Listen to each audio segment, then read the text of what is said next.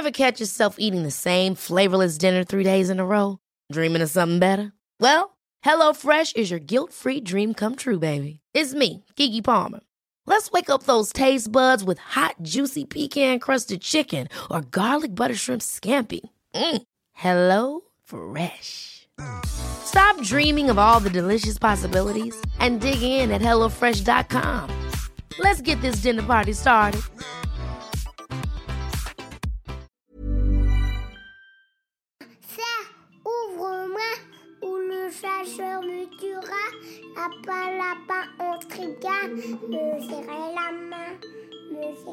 Me la.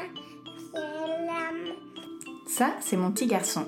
Il vous a probablement fait craquer avec sa petite chanson. Moi, je suis Shane Love, maman solo, auteur du blog Mademoiselle Love, et je connais l'envers du décor. Et vous, vous écoutez Le Tourbillon, le podcast qui parle de la maternité, la vraie, loin des filtres Instagram. Dans ce 18e épisode, je discute avec Charlotte. Charlotte est la maman de quatre enfants et est sur le point de donner naissance à son cinquième. Elle nous raconte comment cette famille nombreuse s'est construite petit à petit. Dans cet épisode, on parle d'accouchement par déclenchement, de l'organisation quotidienne dans une famille nombreuse et de l'arrivée d'un petit dernier dans une grande fratrie. Bonne écoute Bonjour Charlotte, merci beaucoup de me recevoir chez toi pour ce nouvel épisode. Avec plaisir, Shane. Alors, à quel âge tu as eu ton premier enfant? Alors, j'ai eu mon premier enfant, comme on dit, sur le tard. Enfin, moi, je pense sur le tard, à 30 ans. C'était une volonté de, de patienter? Du tout. C'est juste que j'ai mis un petit peu de temps à trouver euh, le père et le mari idéal. Hein et donc, euh, voilà, il a fallu euh, que j'attende jusqu'à mes 30 ans. Et alors, comment s'est passée cette première grossesse? Ah, écoute, euh, elle s'est plutôt bien passée. Alors évidemment, avec tous les stress euh, qu'engendre une première grossesse. Euh, J'étais euh, alitée, alors à domicile, hein, pas du tout à l'hôpital. De toute façon, j'avais pas d'autres enfants, donc j'avais tout le loisir de me reposer. Euh, j'avais le col qui était un petit peu ouvert, voilà, vers 4 ou 5 mois. Donc pour moi, je me disais, si je me levais, j'avais peur de, de faire tomber le bébé. Donc je restais sage comme une image. Et en fait, tout s'est très très bien passé. euh, jusqu'au bout. Et alors, tu attends aujourd'hui ton cinquième enfant. Tout à fait. Le terme est proche d'ailleurs. Très. Euh, ce sera ta dernière grossesse? Oui, Oui. oui Jean-Pierre. là, c'est sûr, c'est sûr, c'est sûr. Là, je vais tout mettre en œuvre pour... Ouais, là, clairement, euh, là, je, suis... je pense que au niveau de mon corps, je commence à être épuisée. J'ai, voilà, comme...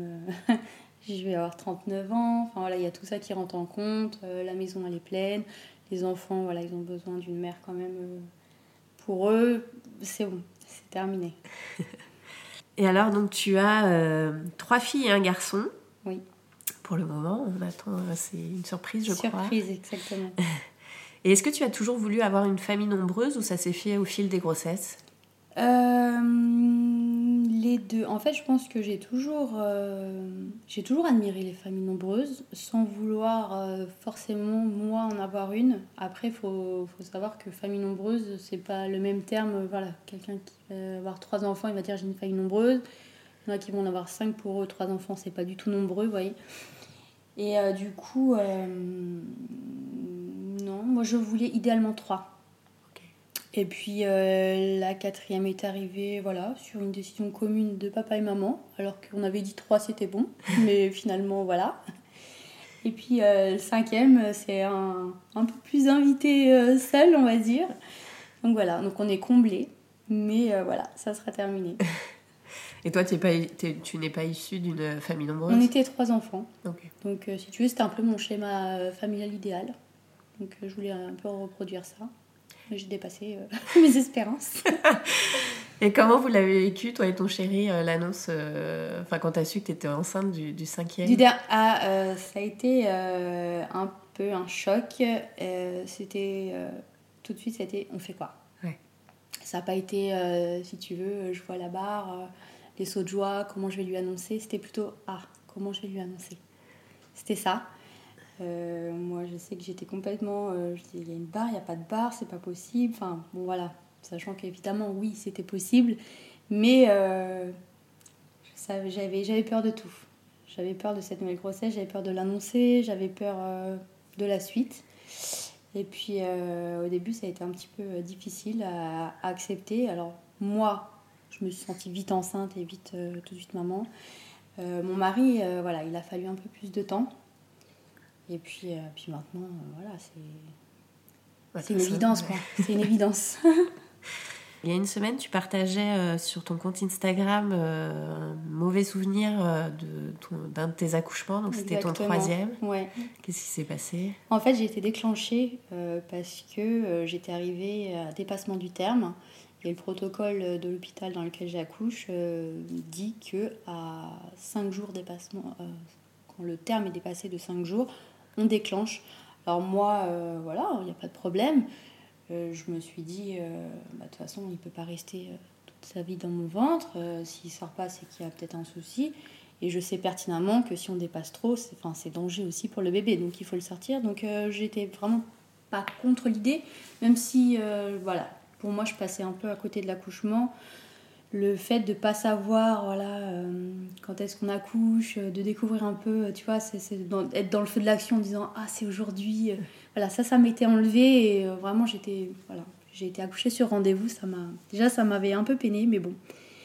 Et là-bas donc on déclenche on met un tampon on m'explique que ça peut très bien rien ne peut se passer pendant 24 heures un tampon, c'est quoi? Alors, c'est bah, comme un, vrai tampon, quoi, avec euh, des. Du, ça s'appelle du propest, c'est des espèces d'hormones qui te font avoir euh, les contractions, euh, mais qui font pas forcément bouger ton col. c'est ça le problème. Et du coup, ils me mettent dans une salle de pré-accouchement. J'étais avec mon mari, c'était sympa. Et puis euh, voilà, donc on m'explique que ça peut très bien ne pas marcher. 24 heures après, on t'en remet un. Donc moi, avec mon mari, je dis oh, Tu vas voir que d'ici 24 heures, je vais rien avoir. Euh, on va être encore là demain. Enfin bon, bref. T'étais sereine euh Ouais, ouais, ouais, franchement, ouais. Bah oui, parce que tu vas rencontrer ton bébé. Donc mm. au final, c'est quand même ce qui importe le plus. Et puis là, 20 minutes après, des contractions. Mais alors, mais vraiment de, de, de, de travail, de. de... c'est déjà où tu n'en peux plus. Et ça a commencé vraiment comme ça. Une contraction, une contraction, une contraction. Je ne reprenais plus mon souffle. Donc il m'a perfusé, donc euh, j'espérais qu'il mette des anti-douleurs. Donc j'ai dit à mon mari, sonne. Et puis là, euh, la sage-femme me dit que c'est trop tôt, que tu vois, le col n'a pas, pas du tout lui travaillé. Donc je prends sur moi, et si tu veux, euh, chaque minute, ça te paraît une heure, quoi avec la douleur, tu n'as plus cette notion du temps, tu n'as plus du tout ce, raisonnement et euh, tu veux juste que ça cesse. Alors au début, tu prends sur toi, tu arrives, tu fais des, exercices de respiration, ton mari est là. Et puis à un moment, une heure se passe et puis euh, c'est pire en pire. Et tu dis, mais je pourrais pas. pour moi, le pire n'existe pas. Tu appelles, on te fait comprendre que non, on ne peut rien pour toi on commence à dire euh, on va on va pas vous mettre du space-fond parce que ça va vous faire arrêter les contractions. Toi, tu sais pertinemment que tu es infirmière et que le, le space-fond ne te fera rien, euh, certainement pas à retirer les contractions. Donc tu dis ok, donc déjà je suis pas prise au sérieux. Euh, c'est voilà et c'était tout un enchaînement comme ça où là, si tu veux le moral n'est plus là parce que tu sais que tu n'as pas été écouté, tu seras pas écouté. Et toi, tu es, là avec ta douleur, tout seul. Et puis, euh, donc voilà, les contractions, les douleurs, la douleur, la douleur, je crie, je hurle, bref. Et puis à un moment, je romps la poche des os, on vient me voir. Euh, j'avais réclamé la péridurale, hein. on m'a dit que c'était trop tôt. Et puis euh, là, branle-bas de combat, on fait l'échographie, et puis on se rend compte que le bébé, bah, il bradycarde, il va pas bien, il faut le sortir absolument.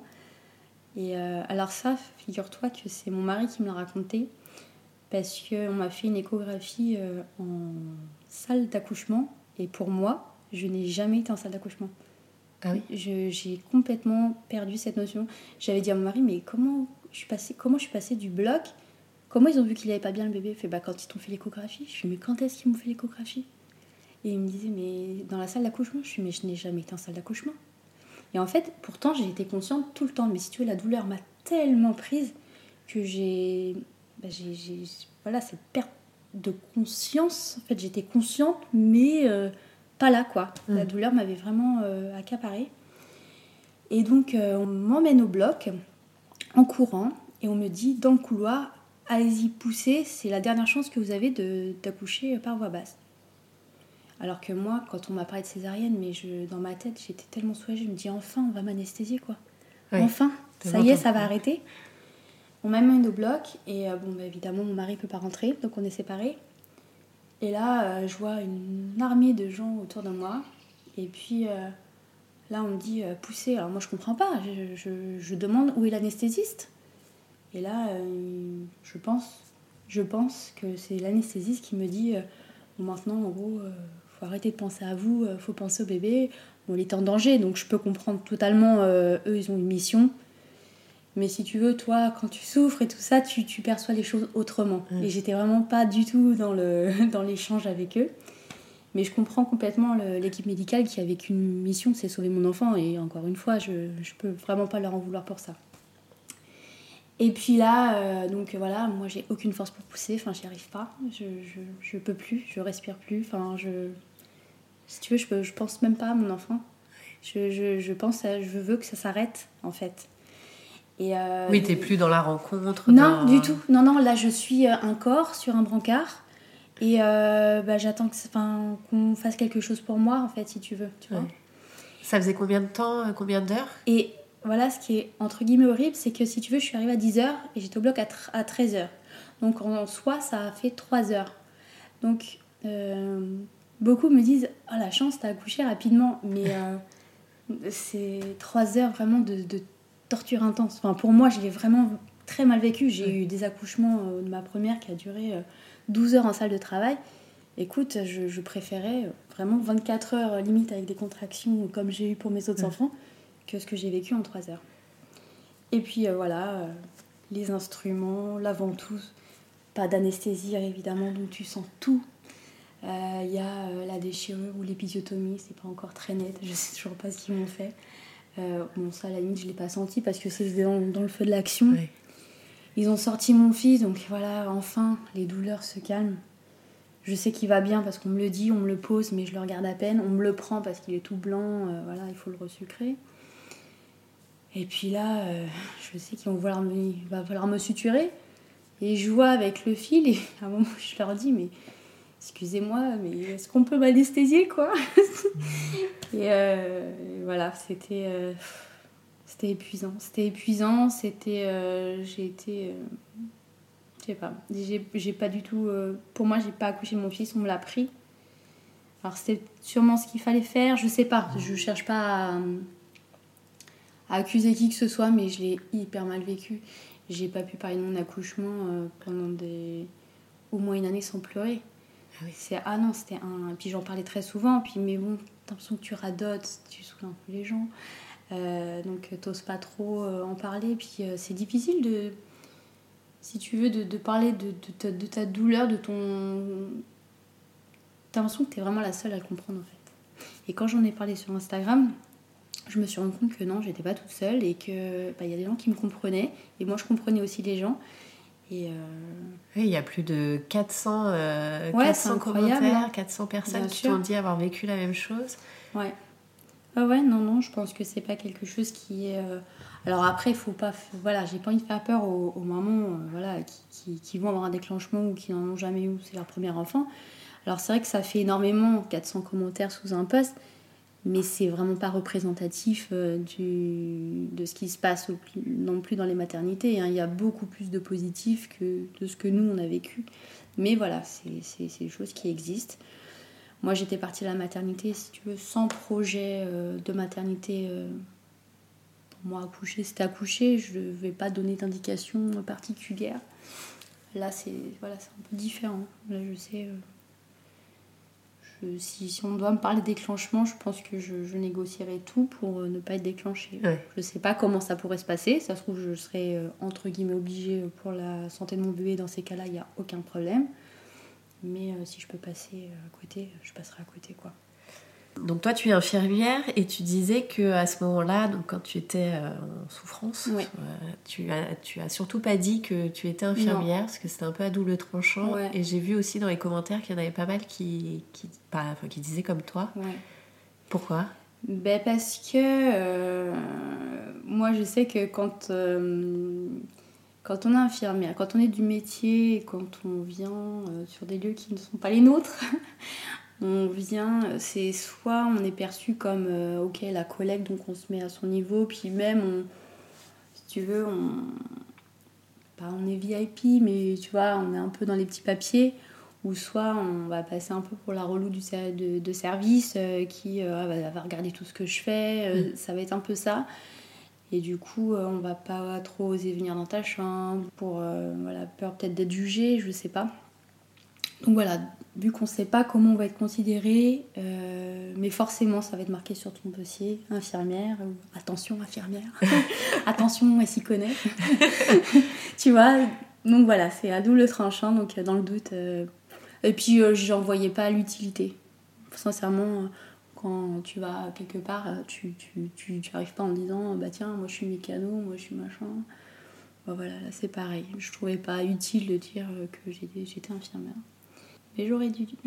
j'aurais dû, j'aurais dû. Ça aurait changé quoi? Bah, Ça aurait changé que, au final, quand, quand la personne disait des choses qui étaient fausses, j'aurais pu lui dire non, je sais que c'est pas vrai parce que je fais ton métier et je connais et c'est pas vrai ce que tu me racontes. bah ça, je pense qu'elle aurait changé un petit peu de discours. Elle aurait pris plus de pincettes. Alors je serais passée sûrement pour la relou du service. Mais je suis passée pour la relou du service à crier. Donc de toute manière, ça aurait rien changé. J'aurais été l'infirmière relou et puis la patiente relou. Et justement, est-ce que euh, est-ce qu'il y a des choses qui pourraient être faites euh, d'une meilleure façon pour que la femme qui est en train d'accoucher ou en tout cas qui est en souffrance puisse être plus euh, prise en considération à ce moment-là? L'écoute, tout simplement l'écoute. être écoutée et de dire oui, oui, je vous comprends. Oui, je sais ce que je sais que vous avez mal. Rien que ça, hein, rien que ça, de l'écoute. Et après, à côté de ça, de par mon métier, je sais que ce qui manque énormément, c'est du personnel, donc du coup du temps. Euh, donc l'écoute, euh, c'est un peu... Voilà. Moi, j'étais à la place du patient encore une fois, mais euh, avec le recul, je sais qu'elles n'ont pas le temps nécessaire ou qu'elles aimeraient, et c'est très frustrant quand tu es professionnel de santé comme ça, de ne pas avoir le temps à donner à ton patient pour le rassurer. Après, il n'y a pas besoin de rester une heure dans une chambre. Et je pense que euh, ce jour-là, on aurait pu me sortir deux, trois phrases qui m'auraient au moins un petit peu, euh, je pense, fait redescendre ou m'auraient un petit peu plus rassurée. Comment tu as fait pour avoir de nouveau envie euh, d'être enceinte après cette expérience? Eh ben, figure-toi qu'après l'accouchement, alors je me suis dit de toute façon ça sera mon dernier, c'est certain. C'est certain. Il est hors de question que voilà, il est, déjà pour aller chez gynécologue, enfin, je voulais plus personne n'avait accès à cette zone, tu vois. Euh, c'était très traumatisant et du coup, voilà. Pour moi, c'était clair et net. De toute façon, je voulais trois enfants. Point. Et cet accouchement m'avait vraiment. Euh, voilà, m'avait laissé un goût amer. Et si tu veux, avec le temps, euh, on parlait d'un quatrième, mais comme ça, c'est plus mon mari qui en a parlé en premier. Moi, je disais que non. Et puis après, alors c'est pas qu'on oublie, parce que j'ai, tu vois, encore aujourd'hui, j'ai pas oublié. Mais c'est que ça me, voilà, ça me suis dit, j'avais les portes qui étaient plus ou moins, voilà, qui commençaient à, s'ouvrir un petit peu en pensant à une éventuelle, grossesse. Et puis euh, le fait d'avoir vécu cet accouchement, je pense que je me suis dit, euh, je peux pas rester là-dessus. Tu vois, je j'ai pas fait mon deuil de grossesse.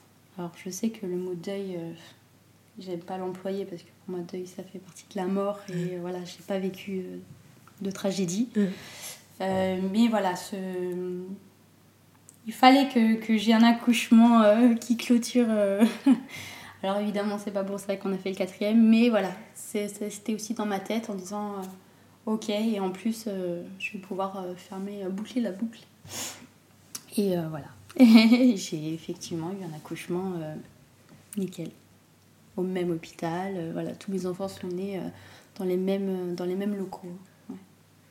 Est-ce que tu as partagé ce souvenir parce que le terme approche et c'est une petite crainte qui, enfin une grosse crainte qui remonte à la surface. Ouais, ouais, parce que j'ai eu, j'ai eu un entretien avec la sage-femme qui m'a donné le papier, le fameux papier, en disant si vous n'avez pas accouché tel jour, vous nous appelez on fait des examens et si voilà, vous n'avez pas couché là, bah, on parlera de déclenchement. Le mot a été lancé, donc moi je lui ai tout expliqué. Elle a noté quand même sur son dossier comme quoi j'ai été traumate. et elle m'a beaucoup écouté, elle m'a bien rassurée. Et voilà, non. En fait, si tu veux, j'y pense parce que voilà, les jours arrivent et ça reste dans, dans, mes pensées. Mais là, je suis, je suis assez sereine. Et alors, en tant que maman, comment tu as évolué au fil de l'arrivée de tes enfants? Euh, Beaucoup moins de stress parce que je me, me, pose beaucoup moins de questions. Je me suis rendu compte qu'il y a beaucoup de questions qui me torturaient mais qui n'étaient vraiment pas nécessaires euh, voilà, d'avoir de réponses. Euh, je vis sereinement, voilà, je prends un peu la vie comme elle vient, au jour le jour, sans prévoir forcément, et, et ça nous réussit pas mal. Alors je dis pas que je suis comme ça tous les jours, je suis pas du tout euh, une maître zen, mais euh, voilà, j'apprends. Euh, alors est-ce que c'est l'âge, est-ce que c'est les maternités Je pense qu'il y a un peu de tout. Et voilà, donc je suis plus apaisée dans mes grossesses. Et au niveau de tout ce qui est portage, tu parles pas mal de, ça, portage, allaitement. Oui. Euh, moi, le portage et l'allaitement, alors l'allaitement, ça a été un peu euh, un parcours du combattant. J'ai essayé depuis ma première grossesse, ça a été des échecs euh, sans nom. la première, la deuxième, la troisième fois, la quatrième fois. Gros succès. j'ai, ah. voilà, on a arrêté d'allaiter à 22 mois. J'étais quand je suis tombée enceinte. Donc voilà, j'ai, été pour moi jusqu'au bout de l'allaitement avec ma fille et ça m'a complètement satisfaite. Euh, le portage, j'ai découvert ça avec mon fils. Il a été porté euh, bah, de, de, bébé, de nouveau-né à ses 3 ans. Quoi. Et puis euh, j'ai réitéré avec ma fille. Elle a été portée dès la maternité jusqu'au jusqu'encore maintenant. Bon, là, c'est un peu plus compliqué à 9 mois de grossesse, mais voilà, elle est toujours portée quand elle le souhaite, ça la demande. Et puis bah là, bébé à venir allaiter, porter. Euh, la totale. La totale. et alors, comment ton mari et toi, vous vous organisez au quotidien avec 4 euh, et bientôt 5 enfants? Ah bah écoute, euh, notre secret, c'est le partage des tâches. C'est-à-dire qu'il y a... Enfin, alors sans avoir d'organisation ni de planning, hein, c'est celui qui est là, il fait, celui qui est moins fatigué, il fait. Enfin, on se on fait son. que ce soit dans les tâches ménagères, euh, euh, lui, il va le faire autant que moi. Pour les enfants, c'est pareil. Alors, lui, il va les emmener le matin à l'école. Moi, je les récupère le soir euh, parce que je suis à la maison. voilà, donc pour le soir, le coucher, tout ça, ça dépend. C'est papa et maman, papa ou maman. On n'a pas de. On se partage les tâches. Vraiment, c'est. Il n'y en a pas un qui fait plus que l'autre. Est-ce que les aînés, ils aident euh, ouais. s'occupent des ouais, plus ouais, alors oui, alors euh, ils aident. Et ils aident euh, beaucoup spontanément. Beaucoup spontanément. Après, il faut pas oublier que ça reste des enfants. Donc, c'est vrai qu'avec mon aîné, je me suis rendu compte qu'on lui en demandait déjà beaucoup. Et, c'était, et c'est elle qui nous l'a fait remarquer. Ah, oui. ah ça, nous, ça nous a fait trop mal au cœur. Parce qu'on se rendait absolument pas compte. Euh, et, donc, du coup, euh, il faut qu'on fasse gaffe à ça. Parce qu'effectivement, c'est la plus grande, mais ça reste une enfant, quoi. Elle a 8 ans et demi. Donc, euh, elle aime bien rendre service, donc il faut pas. Voilà. Je pense qu'on en a un peu abusé. Qu'elle nous dit pas non. voilà, non, non. Donc, Comment les enfants ont accueilli la nouvelle d'un futur bébé Ça a été mitigé. ça a été. Alors, je pense qu'ils ont d'abord cru que c'était une blague, une mauvaise blague. et puis quand ils se sont rendus compte que non, euh, maman ne rigolait pas, euh, ça a été alors mon aînée était contente, euh, mon garçon était content, Jana la dernière pas de réaction particulière. Mais c'est ma deuxième qui a dit voilà qui non mais dis-moi la vérité c'est une blague là tu me fais une blague là c'est pas possible là donc ça a été un peu compliqué elle nous a dit euh, clairement, je dis mais quelles sont tes peurs? Elle dit euh, bah tu vas faire que t'occuper de lui. Hum. Donc en gros tu t'occuperas plus de moi. voilà, donc euh, bien travailler là-dessus en disant puis moi aussi il faudra que je fasse attention parce que ce que je lui ai expliqué, effectivement tu vas penser que je m'occupe plus de lui parce qu'il aura plus besoin. C'est un bébé, il peut pas manger seul, il peut pas boire seul, il peut pas se déplacer il peut pas. Voilà, il y a des choses que toi, à 7 ans, tu peux faire que lui ne pourra pas faire. Donc je vais être beaucoup plus avec lui. Mais ça n'enlève en rien que j'ai fait exactement la même chose avec toi quand tu étais bébé. Et que, et que c'est pas pour ça que je l'aimerais plus que toi. Donc voilà, c'est juste euh, faire comprendre ça. Que c'est pas parce que j'ai plus de temps avec le bébé que euh, je, je délaisse les autres. Et puis c'est. Voilà. Je lui ai bien expliqué qu'elle serait intégrée. elle m'aidera à faire plein de choses. Donc là, elle est plutôt, elle est plutôt contente. Tu fais attention justement à ça au quotidien, même euh, hors, euh, hors grossesse, à avoir du temps pour chacun? Ouais, alors euh, c'est des choses que je m'efforce de faire, mais il y a des fois, de toute façon, ils me le disent. Hein. enfin, tu vois, ouais, tu veux jamais faire ça. Enfin, tu vois, ils commencent déjà à faire des, des revendications, des choses que tu vois pas forcément. Alors, il y a des choses qui sont légitimes, il y a, d'autres fois, bon, là c'est un petit peu euh, pour se faire plaindre. Mais bon, c'est que derrière, derrière, il y a quand même quelque chose, tu vois. Donc euh, je prends toujours en compte. Mais euh, voilà, discuter quoi. Ne, je, veux, je veux pas qu'il y ait un de mes enfants qui pense qu'il est laissé sur le bas-côté parce qu'il y a plus de petit qui arrive. Ça, c'est, moche quoi. C'est, puis ils peuvent vachement le. Et même s'ils le. Même s'ils le verbalisent pas, justement, j'en parle quand même parce que je sais que mon aîné, par exemple, c'est pas du genre à, dire ça, mais c'est peut-être à le penser. Mm. Donc, euh, moi j'aime bien les emmener des fois le dimanche. Euh, je vais dire à mes deux filles ou alors à une, viens, viens avec moi, on va aller boire un chocolat, on va aller euh, se faire un petit goûter. Oui, des petits temps privilégiés. Et d'ailleurs, on te voit, enfin, on te sent très proche de ta petite dernière ces derniers mois, comme s'il fallait faire le plein de câlins avec elle avant euh, l'arrivée. Ouais, mais euh, ce qui est marrant, c'est qu'elle me, elle me colle. Vraiment, euh, là, la nuit, elle se réveille, elle vient me voir et il faut qu'elle dorme le, le, bras autour de mon cou. elle zappe complètement, elle ne parle pas du bébé. donc, elle voit tout ce qui se passe, le lit qui est dans la chambre. donc, je lui explique que c'est pour le bébé. Donc, elle sait qu'il va se passer quelque chose. Je pense qu'elle sait ce qui va se passer. Je, je peux pas en être sûre. Mm. Mais euh, ouais, ouais. Et, je pense qu'elle sent qu'elle va devoir partager sa, sa mère avec plus petit qu'elle. Et, euh, et, là, elle profite. Et je profite aussi euh, de ces moments privilégiés avec elle. elle devra effectivement me partager. Et tu fais du cododo avec elle? Oui, alors oui, j'en ai fait depuis la naissance.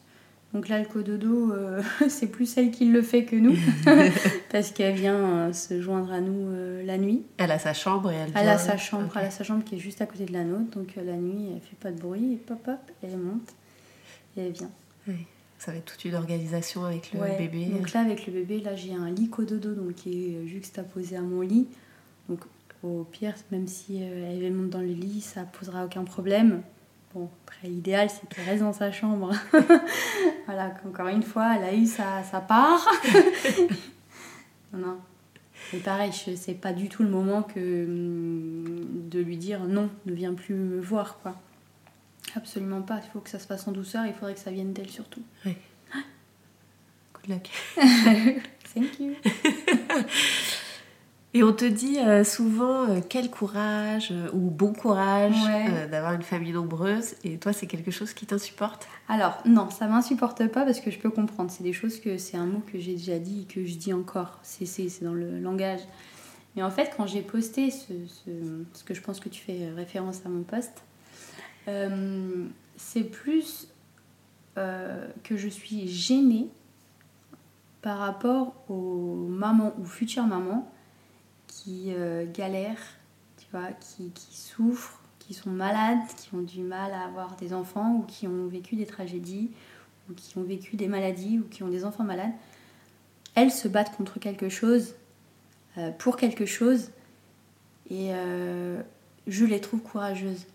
Et si tu veux, quand on me dit moi je suis courageuse, je me dis mais oh je peux pas elles elles sont courageuses. Moi je, ne suis absolument pas enfin par rapport à elles. Et en fait c'est ça.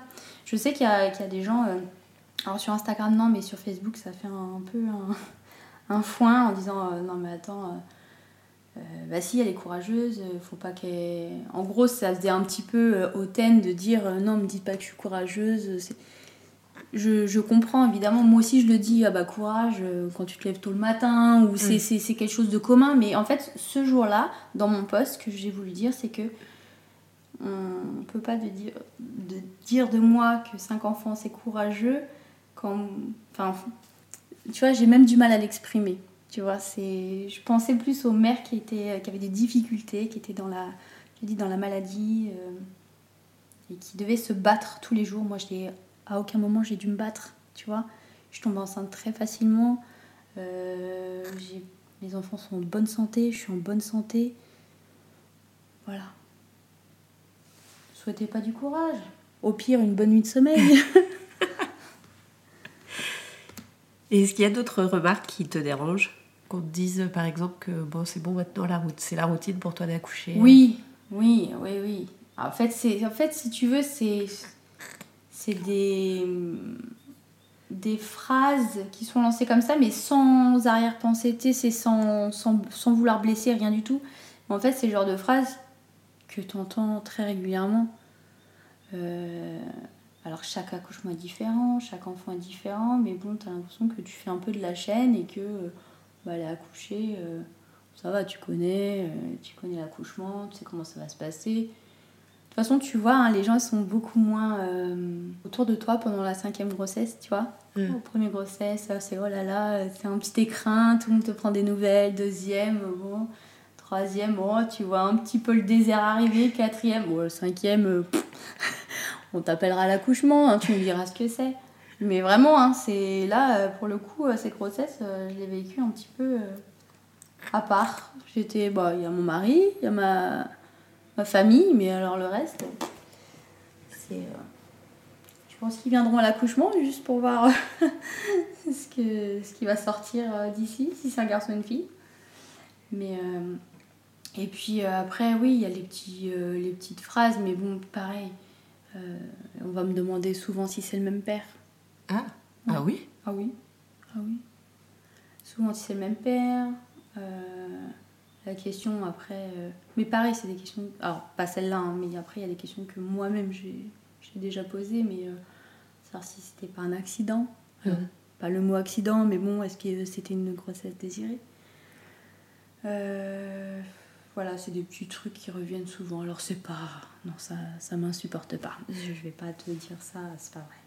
Il y a aussi de chouettes remarques. Je lisais que tu donnais aussi envie à plein de femmes d'agrandir leur famille. Oui. Ah, je trouve ça super chouette. Franchement, mais euh, ouais, je trouve ça beau, quoi. Je trouve ça beau et c'est vrai que je reçois aussi des messages en me disant voilà, euh, j'aimerais bien avoir un autre enfant, mais je sais pas trop. Alors, moi, c'est jamais moi qui vais leur dire si, vas-y, lance-toi. Non, si tu as envie d'avoir un enfant, si ton mari est prêt à avoir un enfant, si... qu'est-ce qui t'en empêche? Voilà. Après, euh, ils énumèrent, et après, bah, et c'est eux qui, qui, prennent évidemment leur décision. Mais euh, ça me fait rire que. Enfin, ça me fait rire, non. Ça me fait plaisir et ça me touche qu'on vienne euh, me voir en me demandant voilà, conseil, euh, comment je vis. J'ai l'impression qu'en plus, il faut que je fasse attention parce que si, si j'embellis trop les choses, ils vont dire Oh, si, si, allez, on y va. Mais si. tu vois, tu te dis Attends, t'as la responsabilité, quoi. Non, non, c'est, euh, non, c'est, ça fait plaisir, effectivement. Ouais, j'ai, j'ai quand même beaucoup de messages en disant bah, écoute, euh, on, s'est lancé, on, on s'est lancé dans un deuxième enfant, euh, t'es pas étrangère. Ah, ça me fait plaisir. On parlait de sérénité tout à l'heure et donc de, aussi de un peu de la vraie vie. Mhm. entre nous, sans filtre, mhm. entre sans filtre Kelly, Kelly Jenner. Kelly Jenner. C'est quoi l'ambiance à la maison? L'ambiance à la maison, tu entends ce silence Ça n'existe pas. D'accord Ça n'existe pas. D'accord c'est, c'est... Tu fais une croix sur le silence. Tu... C'est, une... c'est un joyeux bordel. Hein c'est, euh... c'est des cris, c'est des, des rires, c'est des, des pleurs, c'est un peu de tout. C'est des enfants qui vivent, qui vivent beaucoup. Ça chamaille. Euh, voilà, on n'est pas dans. pas dans un monastère ici. Hein. Donc, euh, non, non, mais c'est ça en fait. Et si tu veux, quand, quand, je parle, quand je pense à famille nombreuse, c'est exactement à ça que je pense. Une famille qui vit, qui fait du bruit. Voilà, faut faire une croix sur le silence. Alors on va passer aux petites questions de fin d'épisode. C'est quoi pour toi être une maman parisienne? Ben, Une maman parisienne, alors même si je ne suis pas parisienne pure souche, mon mari, lui, l'est. J'ai réussi à l'embarquer un petit peu dans la campagne. C'est euh, une maman qui reste euh, active et assez euh, et libre avec ses enfants. Est-ce que tu as un endroit kids-friendly préféré? Il y a un, salon de thé que j'aime beaucoup, qui est kids-friendly, qui s'appelle Une mère, une fille, et qui est très sympa. Et je le recommande. Et quels sont tes les projets pour toi et ceux prévus en famille? D'accouchement, j'imagine. Ah oui, alors tu imagines bien. Oui, l'accouchement, effectivement. très très proche. Euh, ouais, l'accouchement. Euh, et, puis, euh, et puis des vacances. Hein. Je vais te dire des vacances. Euh, partir tous ensemble. Tous ensemble au soleil, à la mer. Merci beaucoup Charlotte. Merci à toi. Un grand merci à tous d'avoir écouté le tourbillon. Si ce podcast vous plaît, n'hésitez pas à en parler autour de vous et à lui mettre plein d'étoiles sur iTunes. Pour échanger sur le sujet abordé avec Charlotte, je vous invite à retrouver la photo de l'épisode 18 sur Instagram grâce au hashtag le tourbillon podcast et à laisser vos commentaires. À très vite pour un nouvel épisode.